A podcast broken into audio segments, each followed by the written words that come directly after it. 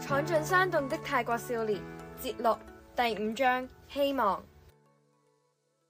山洞非常寧靜，只係得風聲、水聲同埋冷凝水滴落嚟嘅聲音。除此之外，仲偶然傳嚟個肚咕嚕咕嚕嘅聲音。大部分人已經唔記得咗逗留咗喺山洞入邊幾耐啦，淨係知道得返好少食物，唔夠分俾十三個人。哎呀，我啱啱受傷嗰度好痛啊，企唔到起身。教練，其實我哋可唔可以離開㗎？抑或有啲人可以離開，有啲唔可以啊？我哋全部人都可以離開，好快就有人嚟救我哋噶啦！不過我驚我哋冇辦法出到去啊！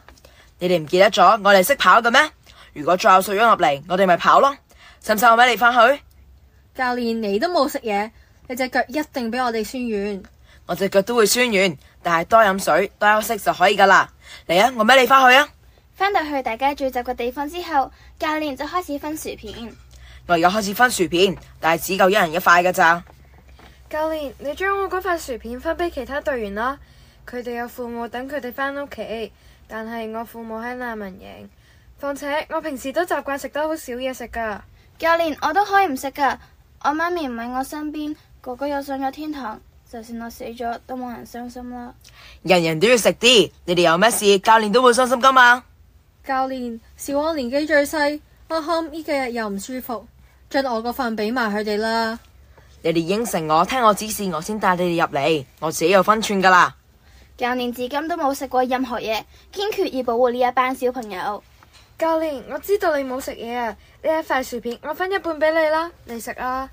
教練唔想令阿來失望，於是慢慢咁咀嚼嗰半片薯片。我哋會唔會餓死㗎？一個人就算唔食嘢，淨係飲水，都係生活一段好長嘅日子。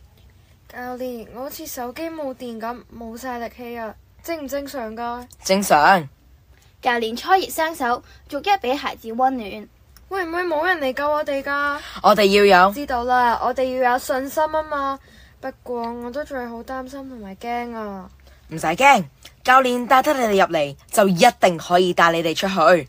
學教練話齋，我哋要等待救援人員嚟啊！教練堅持努力打坐同埋飲水，盡力去照顧啲小朋友。教練喺半睡半醒之間，聽到有人游水嘅聲音啊！佢連忙坐直身體。你哋聽唔聽到啊？有人嚟救我哋啊！真噶，你哋聽下，我都話噶啦，我哋要有信心。